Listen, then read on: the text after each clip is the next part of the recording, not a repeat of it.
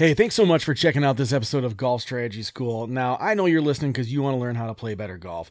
But if you want to see how you compare to other golfers your age, you need to check out par4success.com slash griffin. That is par, the number four, success.com slash griffin, G R I F F I N. And what it will do is it will actually give you a free assessment where you can see exactly how you measure up against other people your age. And you can see where you're excelling, where you need to focus your time on. And this is an assessment, honestly, that you can take once a month just to see how you're progressing throughout your golf journey. So again, check out par4success.com slash griffin to see how you measure up against other golfers your age. Hey everybody, Marty Griffin here. This is the Golf Strategy School podcast, the only podcast dedicated to the new or less experienced golfer who's still working on breaking that milestone score of 90 or even 100. We are coming to you from the Super Speed Studios in Madison, Wisconsin. If you want to hit the ball farther and if you want 10% off your entire order, head over to superspeedgolf.com, use promo code GOLF STRATEGY, and get 10% off your entire order. This episode, we are talking about how we can add distance to our irons by just striking them more solidly and more purely. Let's get to it. Do you love to play golf? Do you wish you could be a more consistent and confident player? Well, you're in the right place. This is the Golf Strategy School podcast, where we discuss specific practice strategies used by some of the best golf instructors from around the world. Here's your host, Marty Griffin. All right, so we all know that pros like Tiger and Rory have just made huge careers out of being exceptional players all around, but really specifically in the irons. It's one of the biggest differences between the amateur and even the scratch golfer, let alone a pro. If you watch a tour player hit an iron shot in slow motion, you're going to see them hitting the back of the ball just before they hit the ground. You'll also notice sometimes a rather sizable divot right after contact. When you feel confident with an iron and can hit more greens in regulation, obviously it's going to translate into lower scores. You know, more pars, more birdies. That all starts with, first off, just better contact with your irons. So our goal this episode is to kind of get rid of those weak shots that kind of slice away from the green, or especially those chunks that they only fly, you know, 10, 15 feet. We, when your divot flies farther than the ball, we're trying to get rid of that one in this episode. So what we're going to talk about is how you can work on really consistently puring those irons. So the first thing we're talking about in striking the irons pure, it's really the impact position, or actually kind of your body and the club the moment that the club face contacts the ball. During this impact, it's important to have the shaft of the club leaning just a little bit forward with the feeling of almost like you're pushing into the ground. In order to create this feeling, honestly, you're better off just to kind of practice what it's like to hit a punch shot rather than taking a full blown swing at it the punch shot allows you to kind of understand what it feels like to put pressure into the ball. You know, like any of these tips, and like all of my students know that work with me, all the students that are in the Golf Strategy Academy know, we like to practice kind of the extreme on the range. That way, when it comes time to actually performing on the course, you don't have to think about it as much and you kind of regress to the mean where you're going to be more in the proper position. So we always want to make sure that we're comfortable with this kind of over exaggerated version on the range before we take it to the course. That way we won't have to think about the over exaggeration anymore. Like always, it's best to just avoid having a laundry list of swing thoughts when you're out on the course. You know, we don't fix our swing on the course, we fix it on the range, we play on the course. So, kind of getting to that punch shot, we want about 90% of the weight on the front side of your body. This will encourage kind of that downward into the ball motion. And it's actually going to help us kind of create an increase in power. If your weight's too far back with an iron, you're going to have those kind of inconsistent and weak shots. As the weight transfers forward from the back through to the front foot, you're generating power and you're putting yourself in a position where you can more effectively swing down and through the ball. I know I've I heard one coach describe it and I really like the way that he described it as I don't necessarily need a as much of a transfer in weight as I need a transfer in pressure. So on your backswing, you end up feeling more pressure on your back foot, and then you transfer that pressure to your front foot. So I, I, just something about the way that he said that I just really really like that. You don't necessarily need transfer of weight, but you need transfer of pressure.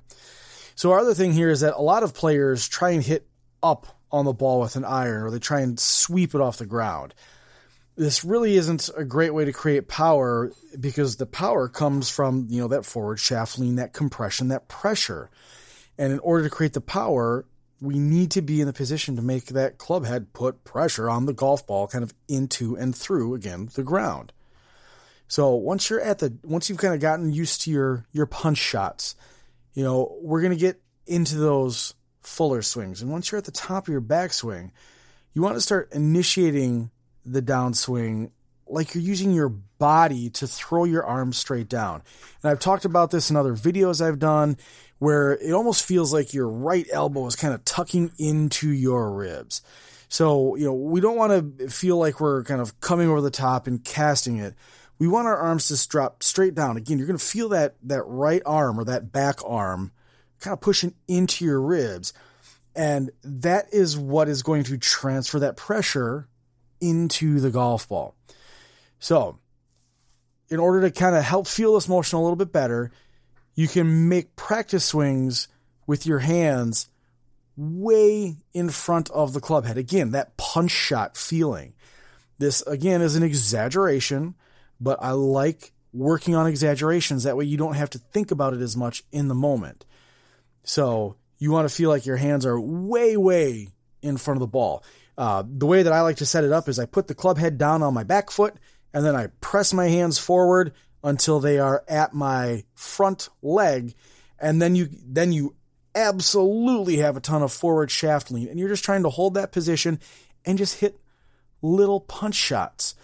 And it's, it's just a great way to kind of feel your, you know, your front leg and your hands come through with that pressure going into the ball being way out in front of the club head. And so that's how we can kind of feel that compression and that pressure going into the ball. One of the big things to avoid here, though, is trying to get too wristy. A lot of people, like, they, they get into this, okay, I have to feel compression into the shot mentality. And then they think that they have to equate everything and flip everything with the wrists. And boy, we could not get any farther from the truth. I don't want you trying to time shots with your wrists. I want you to swing the club with your body. And by swinging the club with your body, your hands are going to be in front of the ball at impact. When you flick your wrist with an iron shot, you end up sometimes sweeping it off the ground, coming up at it, hit some thin shots, obviously losing power there. A lot of times when you try and flick your wrists, you end up hitting way behind the ball too. And if we're hitting way behind the ball, we're obviously not transferring power very well. So we're going to be, instead of kind of rotating and getting through the ball, I want your shoulders to be aimed in the same position they were at address. Now, this is a key because it allows you to hit accurate shots down the target line. If we think about it, the more square we are throughout impact, the better line the ball's going to have as it flies. So when we rotate the shoulders too much, when we really try and like snap them closed, a lot of times that creates that sweeping motion again. And, you know, when the wrists flip one way, you're going to get a big pull, like a dead pull left. Other times when you're, when you're pulling, if your body's used to doing this hard snap closed, and it doesn't do it the right way, you know, you might get that S word, that shink. I don't want to say it, but, you know, sometimes it can create shanks where you're really leading out with that heel and nothing gets closed. So, again, kind of as a takeaway here, we need to understand where the power comes from. And it comes from really transferring that pressure into the ball just before the ground. So if we're hitting pure irons and we're taking those nice divots and hitting powerful shots, we're actually going to be hitting a little bit down on the ball instead of sweeping it. Now, again, in order to get that feeling of swinging down on the ball, you want to make sure you're taking those practice swings with your hands way, way, way in front of the club. Again, focusing on the over exaggeration for practice. That way, when it comes time to do the thing in real life, then we don't have to think about it and everything kind of regresses back to normal. So, we're going to limit that wrist action when we're hitting iron shots because we don't want to we don't want to flick wrists because that's just creating a lot more variables and a lot more issues. Creates weak shots, thin shots, fat shots, all sorts of goofy stuff. And then really kind of keeping our shoulders on that target line at impact in order to get that ball going on the target line a lot more consistently. So that's our walkthrough on how to hit more solid iron shots, how to get more distance into your irons, and make sure you head back to the website, golfstrategyschool.com. Check out the blog post for this. I'm going to embed a video by Danny Maude where he walks through this process that I really, really like. So check it out. I want you to get the most out of your irons, the most out of every single swing that you can.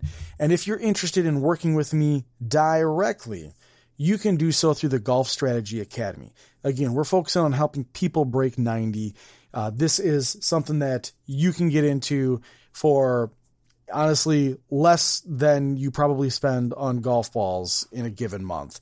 Definitely less than you would spend on a lesson with a top tier pro. So if you want to work with me directly, head to golfstrategyschool.com slash academy to learn more about the process that I teach with our students.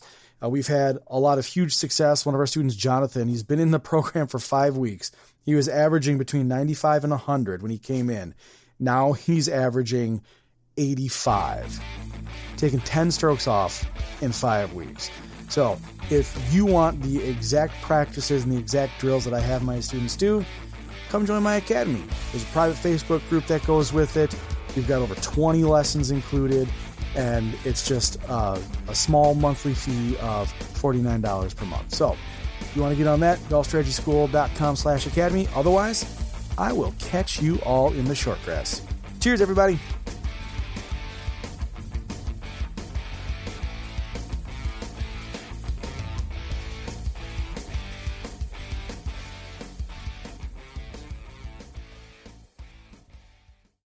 All right, thanks for listening to this episode of Golf Strategy School. As always, if you want to keep it in the short grass, all you got to do is put those lessons into effect. And if you want to see exactly how you fare in terms of your physical performance to other golfers your age, head over to par4success.com slash griffin, and you'll be able to see exactly where you line up and match up with other golfers your age based off of this free performance assessment that Chris and his team has put together. Again, that's par4success.com slash griffin to see exactly how well you line up against all their golfers your age. And I'll just drop a link to it in the show notes.